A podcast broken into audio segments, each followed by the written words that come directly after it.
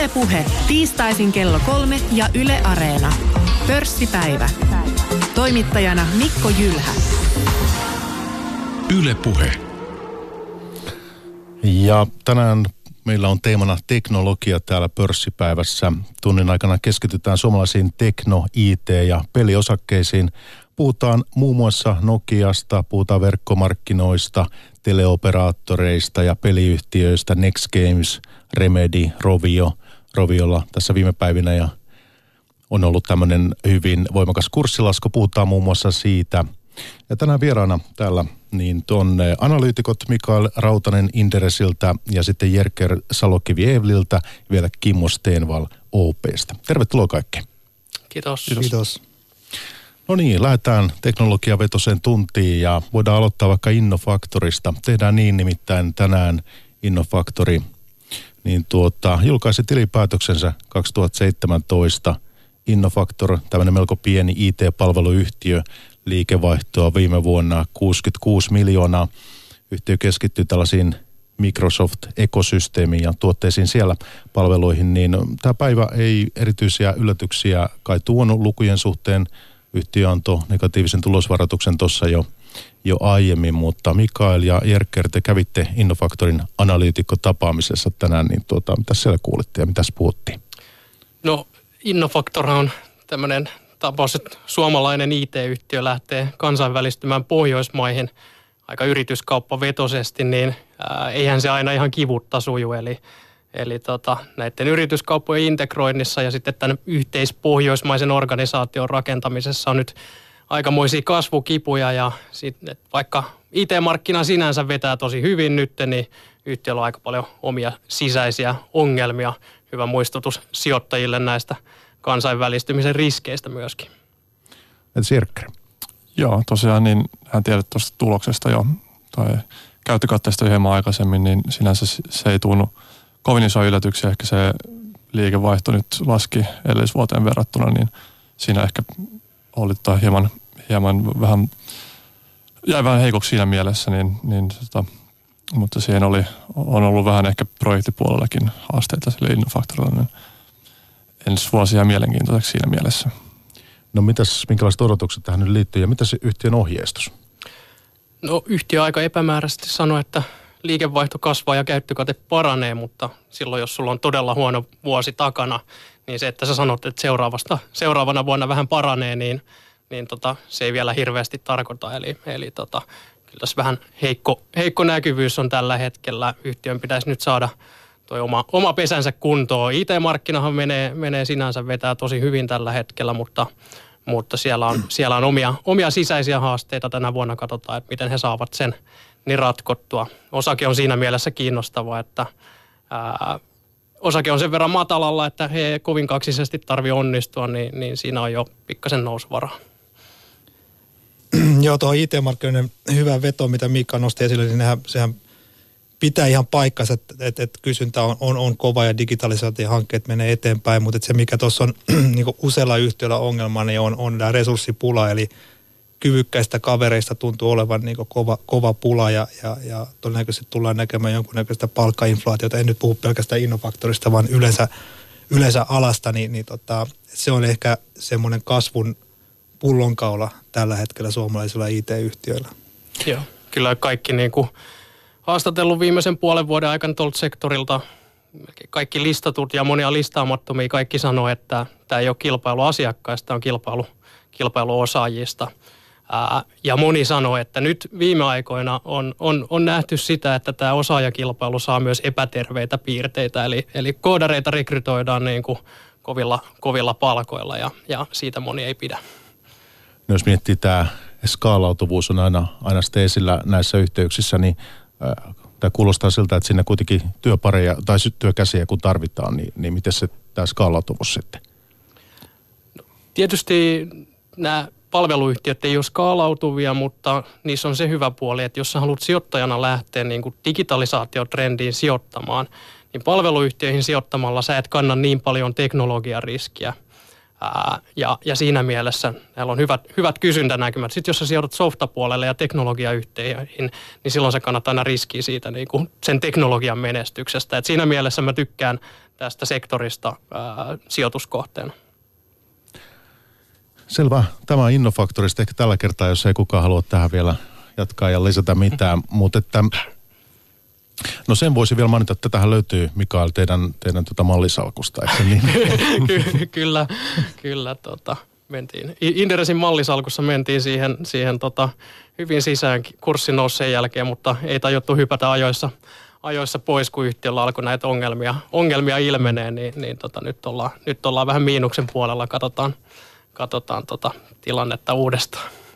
No sitten yksi tämän päivän ihan tämmöinen keskeinen, keskeinen aihe on verkkomarkkinat ja siihen liittyen tietysti operaattorit myös ja Nokia.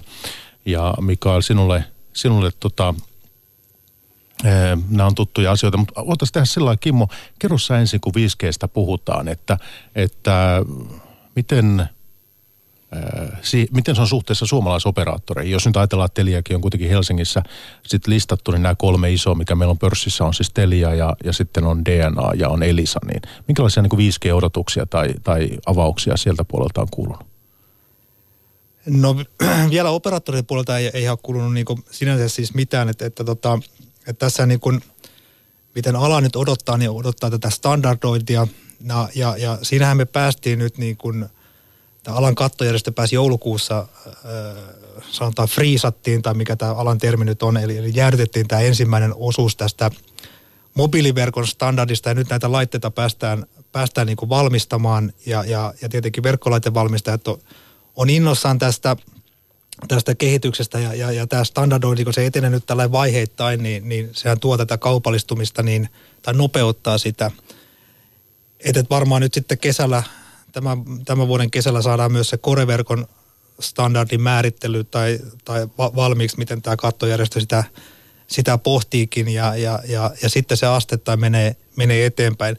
Mutta se, mitä suomalaiset operaattorit nyt sitten tarvii ja kaikki eurooppalaiset, niin tietenkin tarvitaan ensin nämä radiotaajuudet. Eli, eli nämähän tulee, 5G tulee käyttämään 3,5 GHz taajuutta ja, ja, ja toivon mukaan nyt sitten saadaan nopeasti Suomessa tämä taajuushuutokauppa käyntiin – koska tämä taajuus, taajuus tota, pari vapautuu ensi vuoden alussa ja silloin päästään niin täysimääräisesti hyödyntämään 5Gtä sitten.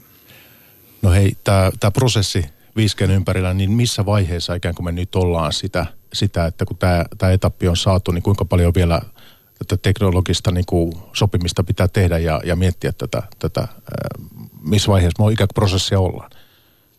No, no, jos Nokia, Nokian kommentteja kuuntelee, niin, niin puhutaan siitä, että nyt tehdään paljon, paljon tota, kokeita ja, ja testejä ja, ja tota, tätä edistetään samalla ja jo ensi vuonna oltaisiin siinä, että nähdään ensimmäisiä laajamittaisempia kaupallisia verkkohankkeita ja sitten edelleen 2020 se kiihtyisi. Mitä Nokia itse kommentoi on se, että edelläkävijä maita tulee olemaan Kiina, Yhdysvallat, Korea, Japani ja suuri erityisesti pahoitteli sitä, että, että se on harmi, että Eurooppa tulee tulemaan tässä asiassa jälkijunassa. Joo, mä voin tota vielä vähän taustottaa, eli, eli miten tämä standardointihanke tarkoittaa, niin nyt, nyt nämä, eli tämä Radio Accessin osalta se saatiin nyt, nyt niin joulukuussa jo valmiiksi, ja, ja nyt nämä ensimmäiset tukiasemat, mitkä lähtee valmistukseen, niin nehän sitten on, alkuvaiheessa käyttää osittain myös 4G-verkkoa hyödyksi. Ja, ja, tota, ja nyt sitten kesällä tulee tämä varmaan tämä että saadaan se mobiilikoreverkon standardi myös valmiiksi. Että sitten se mahdollistaa tämän täysimittaisen tuotekehityksen ja, ja, ja valmistuksen. Et varmaan niin kuin, niin kuin Miikka totesi, niin 2019 aletaan ensimmäisiä tukiasemia niin kuin asentamaan ö, Euroopassa ja Suomessa ehkä ja, ja, ja tuolla tota, Yhdysvalloissa, mutta se laajamittainen rolloutti varmaan menee sitten sinne vuoteen 2020. Kuluttaja miettii tässä ja, ja tietysti kiinnostunut miettiä, että minkälaisia sovelluksia sitten 5G-puolella on, on tulossa ää, toisaalta kuluttajille ihan ja sitten myös tuolla teollisuudessa. Että onko, osaatteko te jotakin meille kertoa tästä, mm. että mitä voisi olla tulossa, minkälaisia? No joo, siis totta, kuluttajille tietenkin niin, niin tulee taas suurempia nopeuksia ja, ja, ja lisää datakapasiteettia, että kyllähän 5G mahdollistaa sitten melkein kymmenkertaiset nopeudet suhteessa, suhteessa nykyisiin tai 4G, 4G-nopeuksiin. Tietenkin se on aina ollut, tuntuu vähän siltä, että mihin sitä lisäistä nopeutta tarvii, mutta aina sitä on, kun se uusi teknologia on tullut, niin aina se, aina se kyllä on niin kuluttajille kelvattu ja varmaan esimerkiksi nyt kun HD-kuvat yleistyy, näyttökoot kasvaa päätelaitteessa, niin se kuluttaa dataa yhä enemmän ja, ja, ja sille on myös, myös käyttötarvetta. Mutta sanon, että ehkä se suurin mullistus tulee, tulee nimenomaan teollisuuteen. Nyt tässä standardointityössäkin on ollut niin teollisuusyrityksiä mukana, eli he on ollut hyvin alkuvaiheessa, mikä on niin poikkeuksellista. GE ja tämmöiset on ollut, ollut mukana. Eli tämä mahdollistaa nyt esimerkiksi sensoreiden käytön, robotiikan ja tämmöisen huomattavasti paremmin kuin 4G.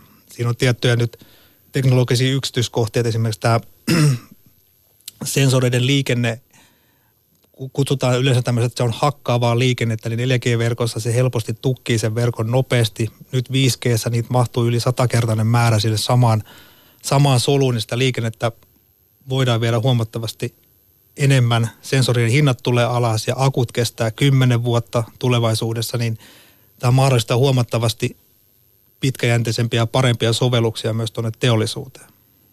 Joo, mun mielestä aina kysytään, että tulee uusi teknologia 5G, että mihin mä muka tarviin sitä. Musta se on väärä kysymyksen ajat, a, asettelu. Meidän pitäisi miettiä enemmän sitä, että mitä kaikkea tämä uusi teknologia tulee mahdollistaa. Ja, ja monet asiat niistä tulee olla sellaisia, että me viiden vuoden päästä ollaan sillä, että me, meillä ei ollut tästä niin kuin viittä, viisi vuotta sitten minkäänlaista hajua, että mitä, mitä kaikkea. Et, et, et mä ensimmä, en, ennemminkin katsoisin sitä sillä, että, että, niin kuin, että mitä kaikkea se tulee mahdollistaa ja se tulee todennäköisesti yllättämään, yllättämään tota, meidät, meidät monessa aspektissa. Et aina kun maailmaan on tullut lisää laskentakapasiteettia, tehokkaampia tietoliikenneyhteyksiä, niin innovaatio vaan syntyy niiden ympärille ja, ja tota, se me tullaan näkemään 5G:nkin kohdalla. Et, ja, ja sitten kun tästä verkkomarkkinan alakulosta on hirveän pitkään puhuttu, että operaattorit ei investoi ja, ja tota, operaattorille menee näin niin kuin huonosti, niin, niin tota, nyt aletaan näkeä se, että tämä digitalisoituva maailma ja digitalisoituva yhteiskunta, niin nämä kaikki sovellukset, IoT, itseohjautuvat autot, jänne, jänne, mitä hypetermejä laitatkaan sinne, niin ne kaikki tarvii kuitenkin sen infran sinne taakse. Et, et se ei voi toteutua ilman sitä infraa. Ja ketkäs pystyy tässä maailmassa tekemään langattomien verkkojen infraa? No siinä on Nokia ja muutama muu.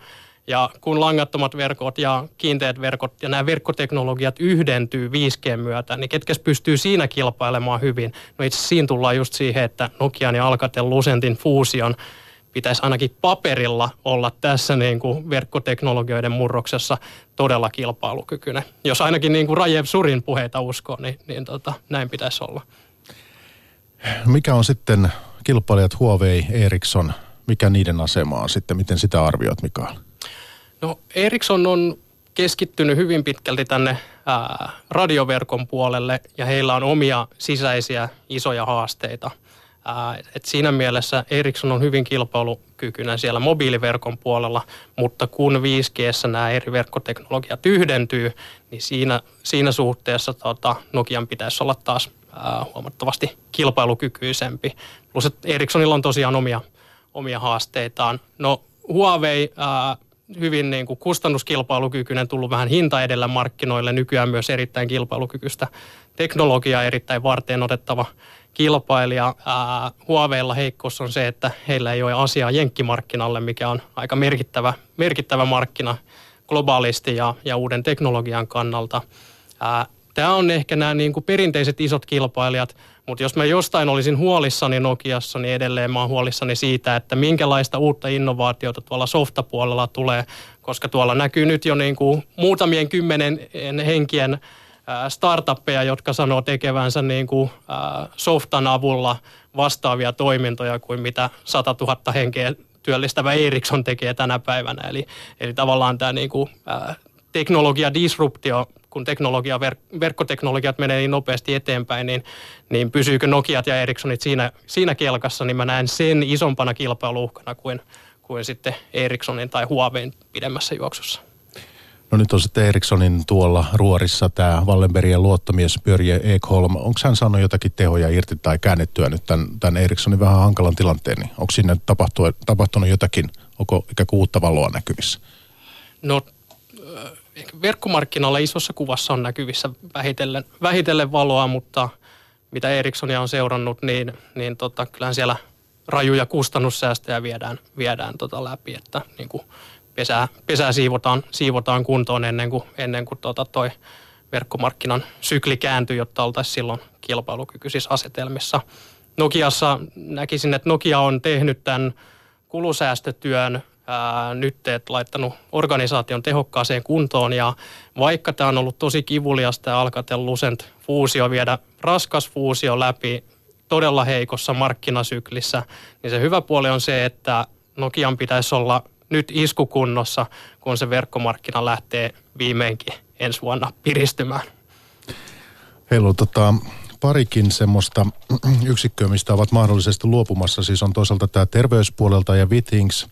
Ja sitten on tämmöinen, tämmöinen tota, hetkinen, se on tämä submarine puoli, mikä laittaa kaupelita tonne, tonne merenpohjaan. Niin tuota, Miten tämä esimerkiksi tämä Submarine, mä oon semmoisen jonkun arvion nähnyt sitä hinnasta, jos se siitä luopuu, niin noin 800 miljoonaa euroa.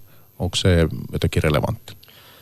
No ei isossa kuvassa Nokian kannalta relevantti, että myykö, myykö he sen vai, vai pitääkö, pitääkö tota 800 miljoonaa on, on toki se toisi kassaan, kassaan lisää, lisää tota panoksia sitten tehdä, tehdä tota yritysostoja ehkä softapuolella, mihin, mihin tavoittelevat ennemmin.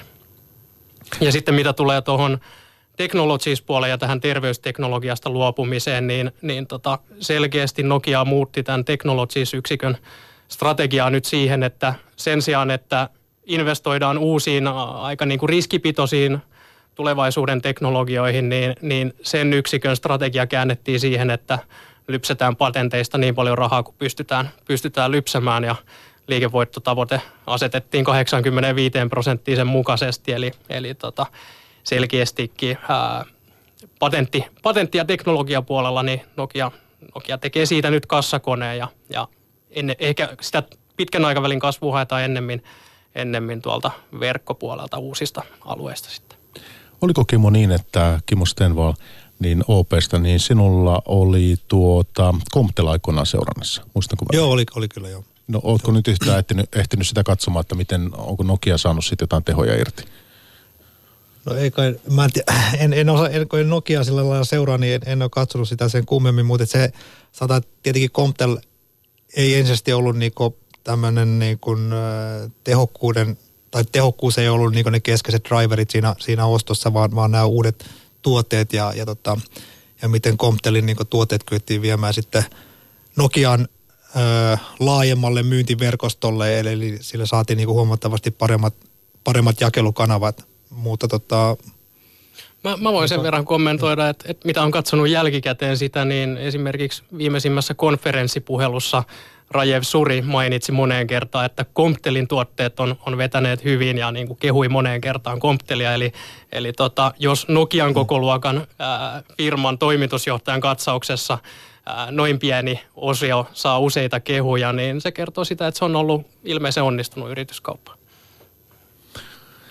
Hyvä. Voidaan vielä, jos tulee jotain erityisiä mieleen tota Nokiaan liittyen ja, ja tuota, verkkomarkkinoihin, niin miksei palatakin tämän tunnin aikana, kun meillä on pörssipäivä menossa täällä Yle puheessa ja Mikael Rautanen Inderesiltä ja sitten äh, Jerkkerä Salokvi Evlistä ja, ja Kimmo Steenval OPsta, niin siirrytään seuraavaksi tota, aiheessa eteenpäin. Ihan hetkinen. Ylepuhe Pörssipäivä.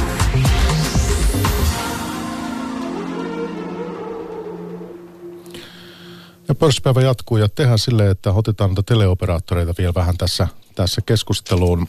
Ennen muita aiheita, Kimmo, sinulle tuttu juttu, Telia ja sitten eh, on eh, Elisa tietenkin ja DNA tässä tämä iso, iso kolmikko, mikä jo mainittiinkin ohjelman alussa. Eh, Telia on lähtemässä Euraasiasta, niin mitä sinä nyt kuuluu? Kuinka pitkällä siinä on? Paljonko vielä on ikään kuin matkaa jäljellä ja tekemistä? Että Megafon omistukset kai laitettiin lihoiksi, mä muistelisin, ja Turkselli on vähennetty ja mitä sinne kaikki se kuuluu?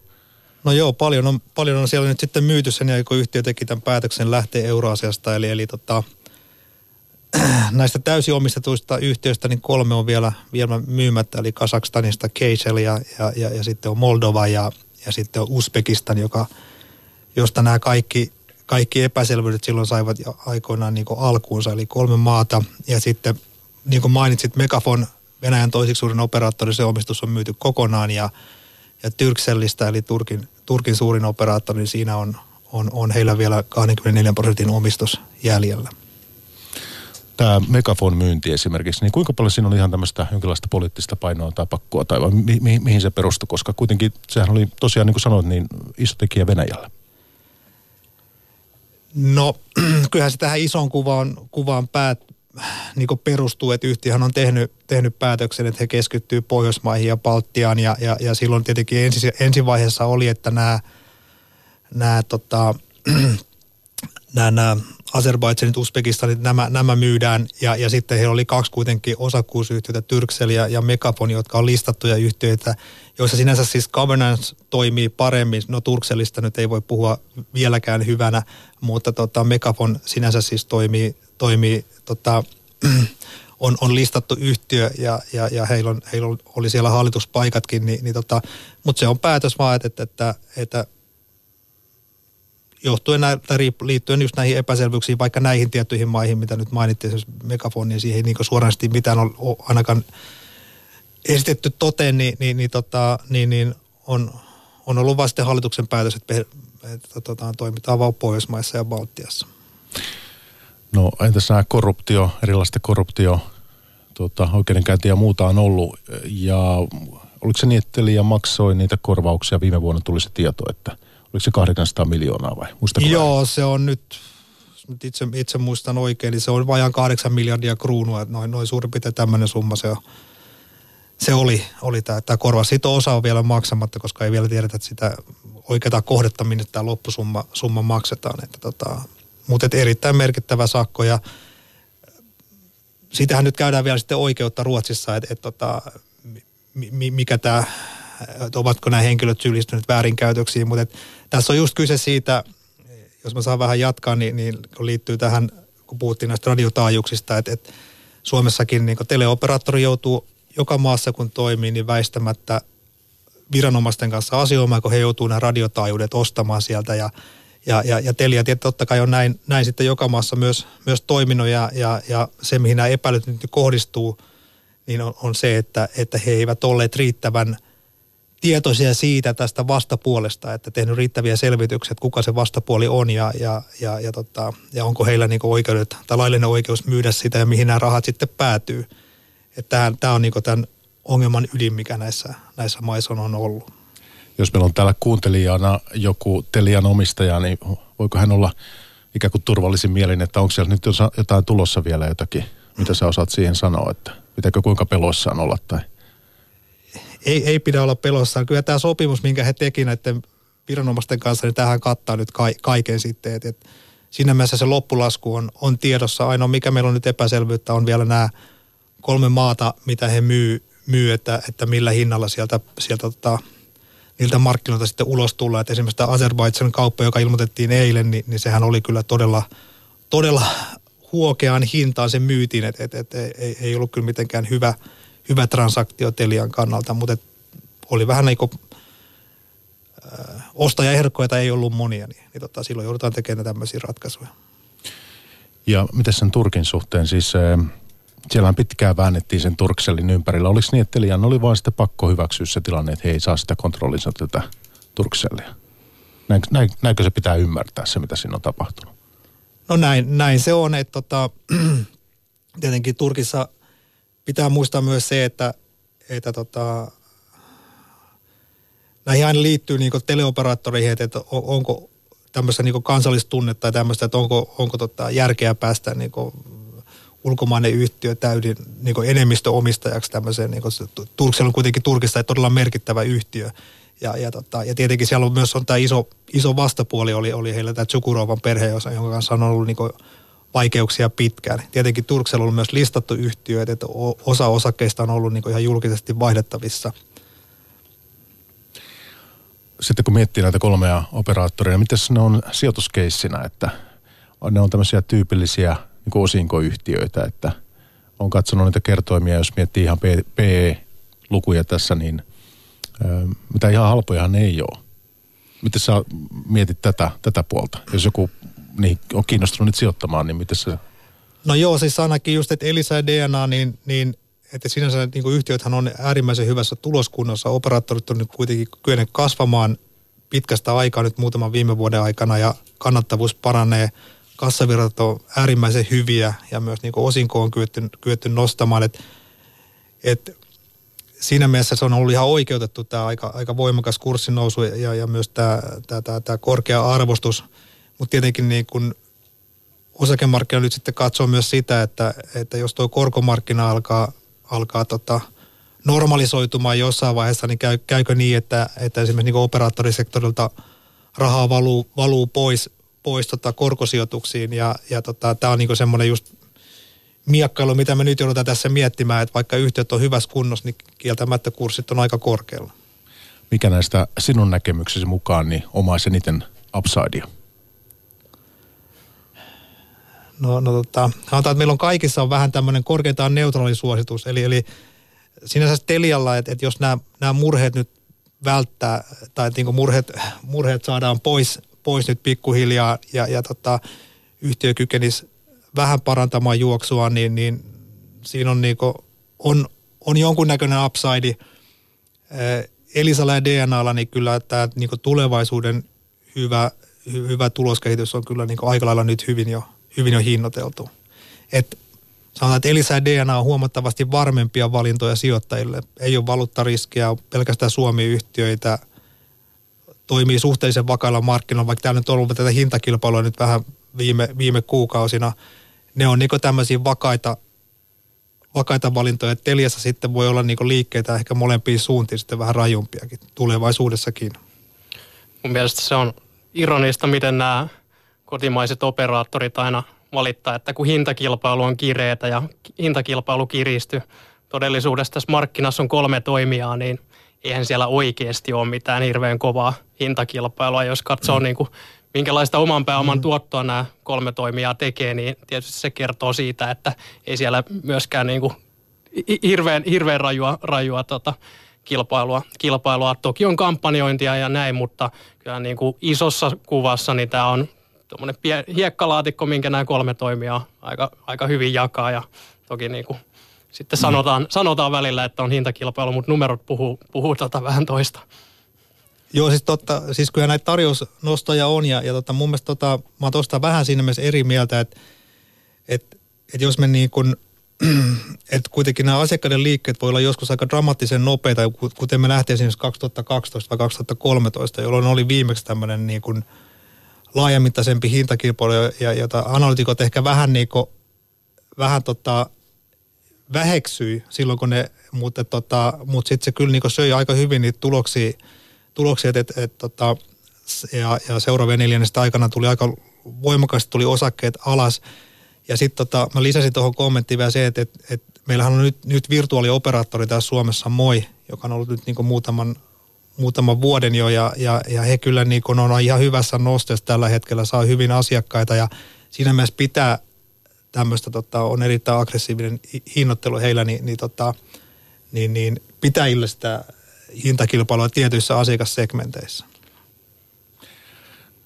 Mennään pian peliyhtiöihin, rovioihin ja muihin, mutta se mä voisin vielä kysyä tuossa, äh, Kimmo hieman anteeksi, pohti sitä, että minkälaisia sijoituskeissejä nämä teleoperaattorit on.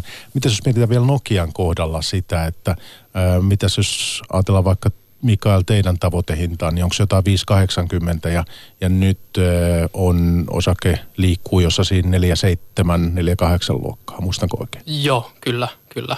Et itse en, en muista milloin olisin ollut viimeksi analyytikkona näin positiivinen, positiivinen tota Nokiasta. Et, et, et mun mielestä on tavallaan ollut viimeisen puolen vuoden aikana aika herkullinen kohta, kun osakemarkkina on katsonut hirveän lyhytaikaisesti äh, vähän tätä, että no, verkkomarkkinan tilanne on huono ja, ja tota, tulokset heikkenee, liikevaihdot heikkenee. Ja, ja se on painanut Nokian arvostuksen todella matalalle tasolle. Ja nyt se markkinan ajatusmaailma alkaa kääntymään. Et vaikka tämä vuosi tulee olemaan vielä Nokialle vaikea, niin nyt sijoittajien katseet osin niin kuin Nokian valaisemana alkaa kääntyä tuonne vuoteen 1920, kun tämä markkinasykli piristyy. Ja nyt aletaankin, sijoittajat alkaakin, ei katsoa sitä, että koska tämä, kuin pitkään tämä markkinan alamäki jatkuu, vaan nyt aletaan katsoa jo sitä seuraavaa, seuraavaa ylämäkeä. Nyt tajutaan, että itse asiassa Nokia on tähän niin kuin aika hyvin asemoitunut. Kun tämä sijoittajien niin kuin mindsetti muuttuu, niin Nokia katsotaan aika eri lasien läpi ja sitten huomataan, että osake on varsin niin kuin matalasti hinnoiteltu tässä, tässä kontekstista ja, ja, ja sen takia niin kuin mä näen, että Nokiassa on tällä hetkellä – sekä niin kuin lyhyellä että pitkällä tähtäimellä aika, aika positiivinen sentimentti siinä, siinä osakkeessa. Ja, ja tuossa kun katsoi yhtiön, yhtiön keynotein Barcelonan mobiilimessuilta, niin pakko sanoa myös sekin, että niin pitkään kuin on Nokia seurannut, niin en muista milloin yhtiö olisi ollut yhtä niin kuin luottavainen ja uskonut yhtä paljon tulevaisuuteen. Rajev Surin niin kuin puheesta huokui semmoinen usko, että Nokia on hyvässä, hyvässä iskukunnossa ja siellä huokuu myös todella hyvä usko siihen, että tämä markkina on itse asiassa, ei tämä olekaan niin huono markkina, että tämä on itse asiassa ihan elinvoimainen markkina isossa kuvassa tämä, tämä tota, verkkomarkkina, vaikka se nyt on lyhyellä tähtäimellä ää, edelleen vielä vähän aikaa haastava.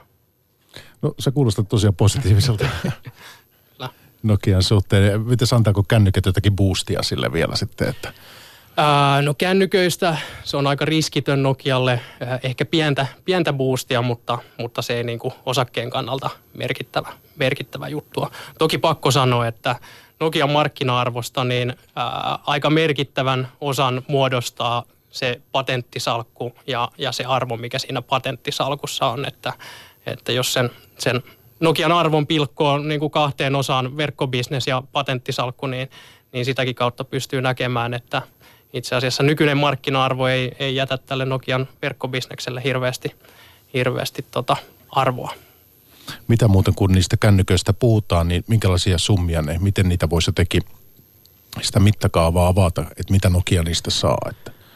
No siinä on kaksi asiaa. Toinen on brändilisenssi ja toinen on sitten teknologialisenssi. Ja teknologialisenssihän Nokia saa ää, tällä hetkellä karkeasti puolelta maailman älypuhelinvalmistajista ja, ja sitten HMD on yksi niistä ja sitten tietysti brändilisenssi siihen päälle. Puhutaan niin kuin joistain euroista per puhelin todennäköisesti, mutta tosi vaikea arvioida tämän sopimuksen yksityiskohtia. Itse on arvioinut, että jos verrataan muita isoja sopimuksia, niin, niin tämä Apple-sopimus esimerkiksi, mikä Nokialla on, niin se on luokkaa 2,5 miljoonaa euroa ää, vuodessa – että mitä Apple maksaa teknologiasta Nokialle. Siitä saa vähän niin kuin pallokenttää, että miten isoja nämä isoimpien puhelien valmistajien kanssa tehtävät teknologiasopimukset on. Ja sehän on semmoista tulovirtaa, mikä valuu suoraan viivan alle tulokseen ja siitä omistajille. Tehdään sillä tavoin, että tässä pörssipäivässä niin tartutaan seuraavaksi näihin peliyhtiöihin ja ja siksikin se on perusteltu tänään, kun ollaan teknologiavetoisesti liikenteessä, että paitsi se, niin myös Rovi on ollut paljon – paljon tässä nyt otsikoissa ja sitä on kirjoitettu tässä nyt mitä reilu viikko. Ja Jerker Salokivi Evliltä, sinä seurailet peli, pelimaailmaa ja peliyhtiöitä ja kuinka tuttu Rovio sulle on? Joo, mä tota seuraillut sitä ajoista ennen, ennen listautumista jo, niin, niin sitä sektorin kautta seurannut sitä jonkun verran. No, miten sä oot ottanut vastaan nämä viime päivien ja, ja uutiset, että tota, tai, tai kurssikehityksen ja tietysti siihen liittyy tämä sitten yhtiön tuloskehitys kanssa, totta kai. Niin, no siinähän, siinä ehkä se mielenkiinnon kohde siinähän oli, tai, tai miksi tämä kurssi nyt sit laski, oli se, ehkä ne markkinaodotukset, mitkä siihen oli ladattu, niin en mä osaa sanoa, että miten, on, miten ne odotukset on tehty tai annettu, mutta on, jos katsoo, mitä se kurssi on tullut alas, niin sehän on arvostusmielessä siirtynyt niin kuin se, vähän se odotukset on vähän taas mennyt vähän enemmän kohti tämmöistä ei-kasvuyhtiötä. Et siinähän ohjeistus vuonna 2018 on, on siinä mielessä ei, ei mitenkään povaa kasvua, jos, jos on liikevaihto flätti tai sitten laskussa, niin se, se, on ehkä nyt niin kuin otettu huomioon osakkeeseen. Toki sitten niin jos katsoo pidemmällä aikavälillä, niin niillähän on, Roviolla on ne pidemmän aikavälin tähtäimet, jotka niin kuin on, on kasvun suuntaan, niin, niin tota, si, siinä ehkä niin kuin, tämä on toki, toki yksi vuosi, että se pitää vähän, jos uskoo siihen kasvuun, niin mikä sinun näkemyksesi on, saadaanko siitä kasvuyhtälö vielä? Niin, no siis ähm, tässähän on he, heidän ohjeistuksena oli otettu huomioon tämä, tämä bränditoiminnan lasku ensi vuonna, koska se, se elokuvasta tai elokuvasta on jo jonkun verran aikaa, niin se, se niin kuin totta kai tulee vaikuttaa siihen liikevaihtoon. Sitten siinä on se uusi, uusi elokuva tulossa sitten vuonna 2019, niin sillä sehän vaikuttaa sitten siihen puolelle, mutta siis pelipuolelta niin ylipäätänsä tämä markkina on, on niin kuin kovassa kasvussa, tai mobiilipeliala varsinkin. Et siinä mielessä tämä on niin kuin kasvava potti. Että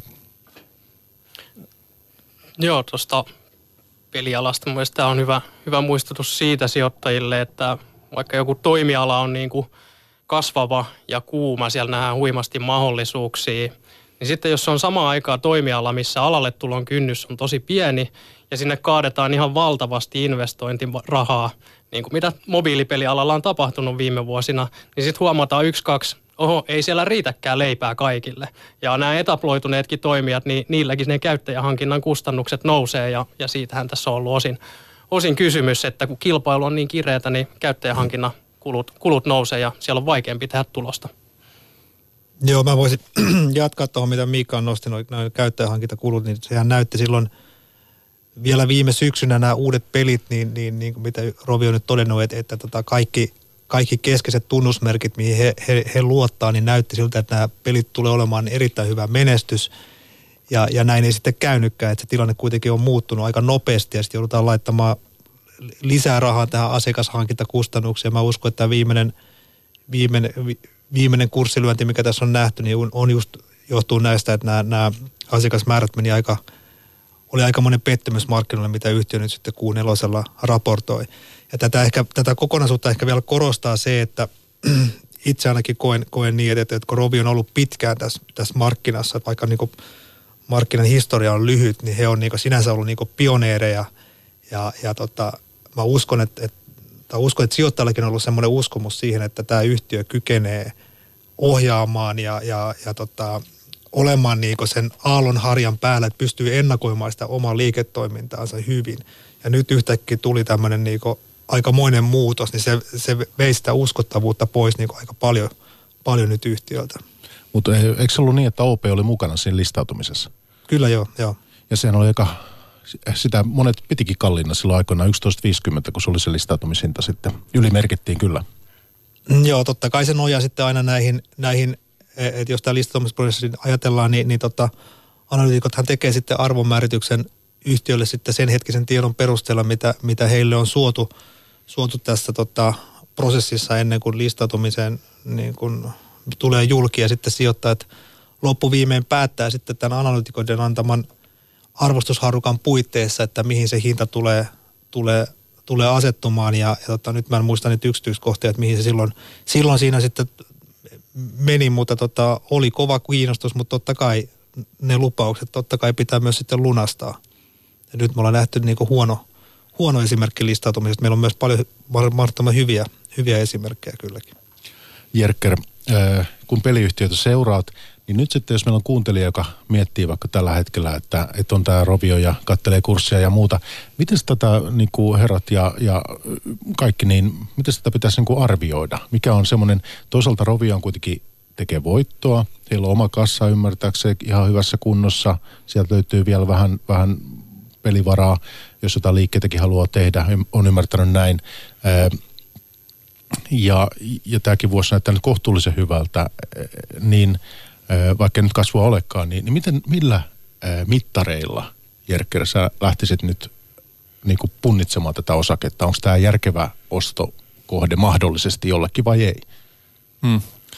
Ja tota monissa, monissa ehkä varsinkin uusi, uudemmissa peliyhtiöissä ei, ei yleensä vielä tehdä tulosta, niin siinä mielessä se EV-liikevaihtomultipeli on, on ehkä parempi käyttää, mutta kyllä siis tulospohjaisetkin multipelit, mutta jos nyt ehkä nyt vaan sille pintapuolisesti sanotaan, niin jos katsoo nyt arvostuskertoimia tällä hetkellä, niin esimerkiksi EV-liikevaihtomultipelillähän Rovi on, on erittäin alhaisella multipelillä verrokkeihin näiden – mutta mut siihen toki niin pitää sit huomioida vähän näitä asiat, mistä me aiemmin puhuttiin, niin kasvut ja, ja yhdyn, yhdyn kanssa tuohon niin tähän pelaajahankintakustannuksiin, että se, se on niin semmoinen asia, joka, joka on vaikuttanut ja tulee vaikuttamaan, siinäkin on asioita, jotka sehän se, se on sellaista, joka heittelee, Mut, mutta toki niin kuin varmaan vaikuttaa myös alan kokonaan.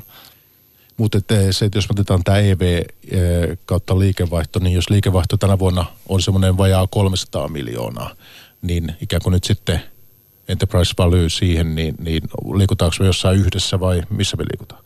Sitä luokkaa. Kar- karkeasti joo. Sitä luokkaa. Se on, alkaa olla samaa luokkaa kuin IT-konsulttiyhtiöiden arvostuskertoimet, nämä mm. Liikevaihto- ja mm. tuloskertoimet. No mitäs jos maailmalla otetaan peliyhtiöitä verrokeiksi, mikälaisia arvostuskertoimia, jos tässä on yksi, niin mitäs noin laajemmin?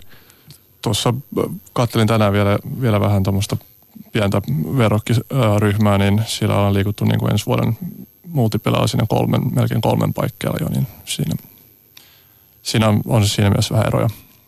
Pakko sanoa näistä peliyhtiöistä ja, ja ylipäätään, kun tämä digitalisoituva maailma tuo uudenlaisia liiketoimintamalleja, täysin uudenlaisia yrityksiä, joita me ei olla ennen nähty, niin se on ihan, no- ja, ja sitten ne on vielä maailmassa, joka muuttuu, toimialoja, jotka muuttuu äärimmäisen nopeasti. Niin se on tavallaan ihan normaalia ja luonnollista, että sijoittajat – ja myöskin analyytikot ei välttämättä oikein tiedä, että miten tällaisia yrityksiä kuuluisi hinnoitella, miten niitä kuuluisi katsoa. Ja sen takia niistä osakkeista tulee usein niin kuin, ää, erittäin rajusti, rajusti heiluvia. Ei koske pelkästään mobiilipeliyhtiöt, vaan monia uusia niin kuin, ää, teknologia, teknologia, niin kuin uuden aikakauden teknologiayhtiöt, joilla on täysin uusia liiketoimintamalleja, joita me oltaisiin voitu niin kuin kymmenen vuotta sitten kuvitellakaan. Se on ihan normaalia, että niiden hinnoittelu on, on niin kuin – se, se, se saattaa heilua aika rajusti.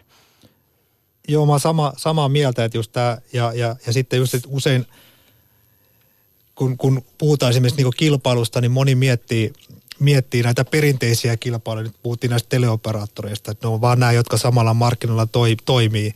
Et, itse mä oon käyttänyt tämmöistä vertausta, että me on kuitenkin nähty siis nämä teknologian jätit, mistä ne on syntynyt, niin, niin tämä idea on melkein niin semmoinen, että yhtäkkiä jostain San Diegosta tulee – opiskelijapoika, jolla ei ole muuta kuin teepaita ja sortsit ja, ja hemmetin hyvä ajatus, niin, niin tota, se voi yhtäkkiä mullistaa tämän, tämän niin jonkun tietyn pelikentän aivan täysin. Minkälainen eh, mullistus voisi olla, Jerker? Mahdollisesti tämä, tämä Rovion Hatch, tämmöinen hetkinen, kerros meille, jotka hu, hu, aika huonosti tunnetaan nyt tätä skeneä, niin kerro, että mistä siinä on kysymys ja, ja näet sä potentiaalisen?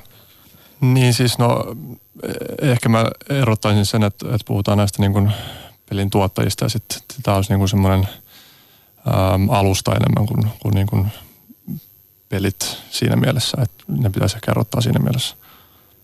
No näet sä siinä potentiaalia? Tämä on siis jonkinlaista tämmöistä live-striimaamista peleillä, eikö näin? Joo, siis kyllä mun mielestä jos katsoo vähän niin kuin mitä trendejä on ollut, niin varsinkin tämmöinen yhteisöllisyys – puoli on, on ollut niin kuin nousussa, on ehkä pidempäänkin ollut, mutta se on, se on semmoinen asia, joka on niin kuin, tulee enemmän ja enemmän tapetille.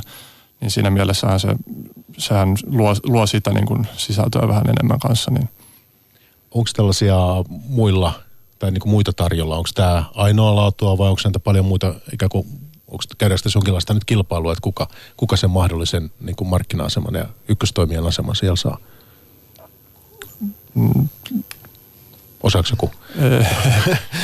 no mä en osaa ottaa kantaa, mutta mä, ja, mä jaan tämän, tämän, tämän yhteisöllisyyden kyllä, että, että tota, itse tietenkin seuraa sitä, että miten omat, omat lapset käyttäytyy, niin se on kyllä siinä, siinä niin kuin maailmassa se on tosi iso juttu, ainakin heillä, heillä niin kuin futisjoukkueen kesken pelataan niin kuin tiettyjä, tiettyjä peleitä ja, ja, ja se on niin kuin se ö, keskeinen tekijä tällä hetkellä siinä ikäluokassa, mutta en tiedä miten se normaalisti teollisuudessa menee. Kyllä, ja siis just se, jos sä saat sun käyttäjiin rakennettua sen yhteisöllisyyden ja linkkejä niiden käyttäjien välille, niin sä luot siihen bisnesmalliin niin sanotusti verkostovaikutuksia. Eli mitä enemmän tulee käyttäjiä, niin sitä arvokkaampi se alusta on muille käyttäjille. Ja nämä on näitä uuden aikakauden bisnesmalleja, jossa se yhteisö ja, ja tavallaan siihen liittyvä verkosto tekee sulle sen kilpailullisen vallihaudan, mitä muiden kilpailijoiden on vaikea, vaikea murtaa. Et, et tätä on monilla aloilla, aloilla nähtävissä. No onko Jerker teillä Evelillä joku tavoitehinta Roviolle? Ää, ei, ole, ei ole tavoitehinta. Voidaan palata, jos Roviosta tulee vielä jotakin mieleen, niin voidaan palata, mutta otetaan tämä Next Games sitten. He myös on tämmöinen mobiilipeliyhtiö ja Rovio tekee siis voitollista tulosta, mutta Next Games ilmeisesti pientä kasvua siellä oli 2017, mutta ei mitään valtavaa, ei mitään ainakaan kaksinumeroista mun mielestä Ei, ollut. ei. Ja sitten tulostappiollinen. Kyllä, Eli aika paljon tämä nojaa nyt siihen tulevaan kasvuun sitten. näin on. Ja tämä on niin hyvä, hyvä ehkä äh, taustana, niin he, heillähän on tää, tällä hetkellä yksi peli, joka käytännössä tuottaa kaiken liikevaihdon, ja, mutta heillä on niin neljä peliä kehitteillä. Et siinä mielessä nämä on, on siirsi vuoden aikana aika paljon paukkuja tuohon noihin kehitteillä oleviin peleihin. Että se henkilöstömäärä, joka on ollut töissä tämän vanhemman pelin kanssa, on laskenut selvästi, niin se, se kyllä niin kuin se on semmoinen tarina, jo- jota pitää katsoa niin kuin pari vuotta eteenpäin ennen kuin, ennen kuin et, et se, ne tulevat pelit on ne, jotka niin kuin kertoo tänne, että, että se liikevaihtohan siinä vanhassa pelissä laski osittain, osittain sen takia, että näitä henkilöstöresursseja siirrettiin pois näihin kehitteillä oleviin peleihin, mikä tarkoittaa, niin kuin, että päivityksiä sit vaikuttaa päivitystahtiin ja, ja sellaiseen, mikä sitten taas vaikuttaa liikevaihtoon. Saadaanko me sieltä tänä vuonna uusia pelejä, ju- ju- julkistuksia? Joo, tota, ähm, ainakin yhtiön, yhtiön mukaan niin olisi se seuraava tämä R-World-peli tulossa tuossa, tuossa vielä ennen, ennen kesää. Niin se olisi, se olisi seuraava. Niin sitä mielenkiinnolla odotellaan. Mä oon miettinyt sitä, että siis mobiilipelaamisen ja konsolipelaamisen sitten taas nehän on hyvin, totta kai puhutaan niin eri asioista, mutta että miten te näette niin tulevaisuutta tämän suhteen, että kun yhä enemmän asiat ja ihmiset on mobiilissa, niin onko konsolipelaamisella minkälainen tulevaisuus, niin kuin teidän näppituntuma tähän, että? No itse mitä, mitä tota Remedyä tunnen ja katsonut sitä kautta, niin ää, ne on, se on vähän oma, oma markkinansa, siellä on oma, oma pelaajakuntansa ja näitä, on, näitä ei oikeastaan kannata edes sekoittaa keskenään. Et, et, et, ei, mobiilipelaaminen ei kannibalisoinut, kannibalisoinut konsolimarkkinaa, konsolimarkkinaa että se on edelleen elinvoimainen, ää, elinvoimainen tota, peli, pelisegmentti ja, ja hyvin erilainen markkina ja erilainen kilpailukenttä kuin tuolla mobiili, mobiilipuolella. Et, et mä näkisin, että molemmat on niin kuin kasvavia markkinoita ja, ja tota, konsolipuolella ei ole niin voimakasta kasvua, mutta siellä on huomattavasti vakiintuneempi ää, tota, kilpailukenttä ja, ja se ei ole ehkä niin nopea liikkeinen tota, kilpailu, nopea liikkeinen markkina muutenkaan.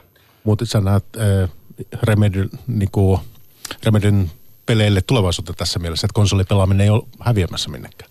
Joo, kyllä, kyllä näin. Kyllä näin. Et toki toki tota, sekin on, on niinku, tavallaan myös, myös dynaaminen markkina, mutta Remedyssä mä tykkään siitä, että he on fokusoituneet sinne konsolipuolelle ja he on sielläkin fokusoituneet tiettyyn segmenttiin, jossa he on maailman parhaita, eli tarinan kerronnalliset toimintapelit. Eli, eli siellä on niinku selkeästi fokusoiduttu isossa markkinassa tiettyyn, tiettyyn asiaan ja ollaan siinä, siinä niinku parhaita tässä, tässä maailmassa ja, ja tota, ää, siitä, siitä niin kuin strategiasta itse tykkään, koska se on sellainen kenttä, että kun sä oot erikoistunut sinne, niin, niin tota, tässä maailmassa ei ole montaa vastaavaa pelistudiota, jotka pystyisi samaa, samaa tekemään, kun taas sitten mobiilipuolella, niin kuin tiedetään, niin alalle tulokynnys on käytännössä olematon.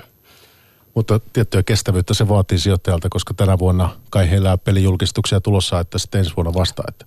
Joo, tänä vuonna ei tule ei tuu tota omia pelijulkistuksia. Toki he myös kehittää niin sanotusti ali, alihankintana toiselle julkaisujalle tämmöistä Crossfire-pelisarjan yksin peliosuutta. Eli siitä, siitä tulee, tulee toki, toki liikevaihto, mutta heidän oma pelijulkaisu, se me, seuraava merkittävä tulee vasta ensi vuoden, ensi vuoden puolella ja, ja sijoittajan pitää katsoa niin kuin ensi vuoteen, ensi vuoteen tätä, tätä tapausta. Ja toki pitää muistaa, että tämä on myös konsolipuolella, niin se on ehkä lähempänä leffa, leffateollisuutta, eli, eli tota pitkiä, pitkiä tota projekteja, jotka kestää useamman vuoden. Peli tulee ulos, myynti pitää tehdä ensimmäisten viikkojen tai kuukausien aikana ja, ja tota, sitten sen jälkeen, jos sä onnistut siinä, niin sitten sä voit tehdä siihen lisäosia, jatko-osaa ja sitä kautta lähteä, lähteä niinku rika, rikastamaan sitä ja tekee siitä hyvinkin kannattavaa bisnestä. Mutta jos se peliprojekti menee, menee penkin alle, niin, niin tota, sitten toki, toki siitä, siitä niinku tulee tappiot. No, tehdään tähän loppuun vielä tota, tai peliyhtiöiden kohdalla. Totta kai jos jotain tulee mieleen, niin voitte sanoa, mutta se, että jos joku pitäisi teidän sieltä valita, minkä valitsisitte, mikä teistä on niin kuin mielenkiintoisin story, Jerker, sinusta, suomalaisesta peliyhtiöstä, näistä kolmesta, mistä on nyt juteltu. Mehän ei täällä mitään ostetaan myyntisuosituksia sinänsä pörssipäivässä annetaan, e- eikä näin, mutta että jos haluat jonkun mielenkiintoisemman niistä nostaa, niin mikä se olisi? Niin no, nä, näistä kolmesta vai Just mistä, mistä puhut? Tota, kyllä mä ehkä mua ainakin henkilökohtaisemmalla puolella niin kiinnostaa sitä Next Gamesin niin kuin kasvutarinan mielessä, että se on kuitenkin, siinä on, siinä on niin, paljon, niin, kuin, niin paljon uutta tulossa verrattuna, mitä niillä jo on, niin se olisi niin kuin semmoinen asia, joka kiinnostaa mua. Entäs Mikael? No itse olen ostanut, ostanut tota oman salkkuuni Remedyn, Remedyn osakkeita. Et itse, itse uskon siihen, ää, tiedostan mitkä riskit siihen liittyy. Ää, nämä on aina riskipitoisia keissejä peliyhtiöt, mutta, mutta mä näen, että siinä on niinku laadukas firma. Se on hyvin maltillisesti hinnoiteltu, hinnoiteltu tota, markkinalla tällä hetkellä. Et siinä on, siinä on niinku, niihin riskeihin nähden riittävän kiinnostavaa nousupotentiaalia, mutta mun pitää jaksaa istua sen, sen niinku osakkeen päällä vielä ensi vuoteen vähintäänkin, että et aletaan näkemään tämän niinku uuden strategian hedelmiä. Kimmo, sulle jää sitten No rovia. mä joo, mä just sanoa, että mä otan nyt sitten sen kolmannen sitten. Tota, tota, mutta mä, mä, kun en, en, en alaa seuraa niin tarkkaan, niin mä en pysty sitä sen kummemmin perustelemaan kuin just tällä tämän vuoden ohjauksella ja, ja, ja just kun puhuttiin tästä arvostuksesta, että se on nyt poikkeuksellinen alhainen, jos käy niin, että tämä vuosi on se kuoppavuosi, että, että nyt, nyt, nyt me ollaan niin kuin, haetaan vauhtiin, mutta tässä nyt on paljon puhuttu näistä Mikael on mun mielestä hyvin nostanut esiin tämän, tämän, tämän mobiilipelaamisen ongelmat, että nämä, nämä, nämä swingit suuntaan tai toiseen voi olla tosi, tosi voimakkaita, et, et, tota, mutta et Rovi on pitänyt vaan syntyä, syntyä uudelleen ja näyttää kykynsä, kykynsä sitten ja, ja, tota, ja, ja mä, mä ainakin uskon siihen. No otetaan sitten kyberturvallisuudesta. Tiedän, että seuraat Kimmo Stenva Lopesta, niin mm, F-Securea. Ja nyt sitten tuota, niin eh, heillä kyllä liikevaihto 2017 se kasvoi hieman. Kuluttajapuoli kuitenkin siellä ei, se, se, polkee ikään kuin paikallaan. Yritystietoturva eh, menee aika hyvin. Eh, Nyt kuitenkin pieni pettymys kai se oli se 2017 tulos. No ei, ei oikeastaan. Mä, tota, eli siellä, siellähän nyt otettiin muutama vuosi sitten selvä, selvä tota, no niin, laitettiin uutta vaihdetta silmään, haetaan tätä kasvua just siellä yritysmarkkinassa, koska se yrityspuolen kasvu on, on niin houkuttelevaa tällä hetkellä, että, että yhtiö näki siellä suuria mahdollisuuksia ja panostaa huomattavasti nyt siihen, siihen kasvuun. Ja he on nyt kasvanut jatkuvasti vähintään markkinan tahtiin, yleensä vähän nopeammin täällä yrityspuolella. Mutta niin kuin mainitsit, sit kuluttajapuoli on ollut, ollut vähän niin kuin osakemarkkinoilla sanotaan vähän pehmeä, eli, eli tota, se markkinahan ei sinänsä juurikaan tällä hetkellä kasva.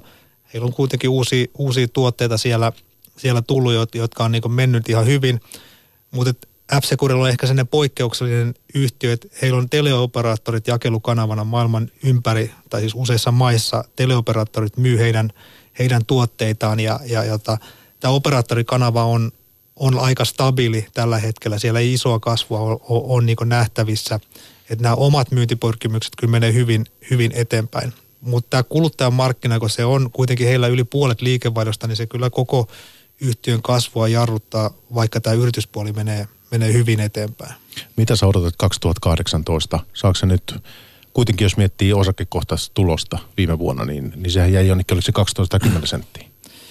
No tota mä en muista nyt, että, mutta et, siis tämähän on yhtiöltä ihan tietoinen päätös, että f tekee erittäin hyvää kassavirtaa. Heillä on 90 miljoonaa euron nettokassa ja he ohjaa varsin tarkkaan on pystynyt aina ohjaamaan tätä tulostaan. Tälle vuodelle ohjataan 8-12 miljoonaa euroa liikevoittoa, mutta se on niinku sinänsä siis toissijainen tekijä tämän kasvun, kasvu on nyt se pääasiallinen juttu. Mutta sanotaan näin, että jos, jos f nyt päättäisi tehdä niin, että okei, että tämä liiketoiminta, mikä heillä nyt on, tämä volyymi riittää, niin, niin, niin kyllähän se yhtiö olisi huomattavasti kannattavampi, jos nämä kasvupanostukset otettaisiin pois. Me puhutaan kuitenkin yli, selvästi yli 10 miljoonasta eurosta vuodessa, mitä ne näihin kasvuun pistetään rahaa. Kyllähän f kaltaisen yhtiö ja tässä markkinatilanteessa se arvonluonti tulee kasvusta siellä yritystietoturvan tuotteissa, koska se on niin houkutteleva markkina, mikä pitää nyt paaluttaa ja ottaa haltuun. Se on silloin strategisesti ihan oikea liike panostaa täysillä kasvuun, ei optimoida tällä hetkellä kannattavuutta. Tehdään sillä kuluttajapuolella hyvää, hyvää kannattavuutta, mutta kaikki paukut sinne, sinne kasvuun. Mun mielestä hieno laadukas yhtiö kiinnostavalla alalla. Ainoa mitä siinä itse mietin on se, että kun he lähti kaksi vuotta sitten panostaa tuonne yritystietoturvan houkutteleville markkinoille, niin se strateginen päätös olisi voitu tehdä muutama vuosi aiemminkin, niin nyt oltaisiin oltais tota, vähän vahvemmissa asemissa. Et tietyillä tuotealueilla FC Kure tulee niille vasta nyt vähän niin kuin kilpailijoita, kilpailijoita jäljessä, mutta, mutta tota, siellä on mielenkiintoisia, mielenkiintoisia mahdollisuuksia kyllä. No miten, jos lyhyesti haluaisit luonnehtia Mikael sitä eroa Niksussa ja sitten FC Kuressa, niin? Ää, Niksu on, on, on kyberturvan palveluyhtiö ää, ja, ja FC Kure on, on, on tota, ytimeltään kuitenkin kyberturvan tuoteyhtiö. Ää, ehkä sen voi mainita, että tällä toimialalla tuotteiden ja palveluiden väliset rajat on hämärtymässä. Eli kun organisaatiot ja yritykset ymmärtää, että sä et voi hoitaa sun kyberturvaa enää sillä, että sä soppailet teknologioita sieltä täältä.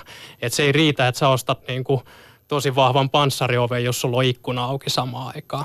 Niin tämä vaatii niin kuin paljon kokonaisvaltaisempaa näkemystä tähän, tähän kyberturvaan ja se johtaa siihen, että, että näiden kyberturvatoimittajien pitää pystyä tarjoamaan niiden asiakkaille muutakin kuin, niin kuin pistemäisiä ratkaisutoimituksia. Sen takia ää, laajenee, laajenee tänne niin kuin, osin tänne tuote, ää, palvelupuolelle sieltä tuotteista, jotta ne pystyy tarjoamaan niin kuin, kokonaisvaltaisempia ratkaisuja. Ja sitten toisaalta ää, Niksu myöskin tarjoaa vähän niin kuin tuotteistettuja kokonaispalveluita. Näiden toimijoiden niin kuin tiet, tietyllä tapaa risteen, mutta, mutta hyvin erilaisia yhtiöitä joka tapauksessa. Sitten Jerker vielä ihan lopuksi, niin tämmöinen pienempi tilitoimisto, mielenkiintoinen kanssa, mikä käyttää automatiikkaa, automatisoi niitä prosesseja, Talenom sinulla seurannassa, niin ihan lyhyesti osaatko kertoa tai perustella, miksi yhtiö on tai on mielenkiintoinen sijoituskeis?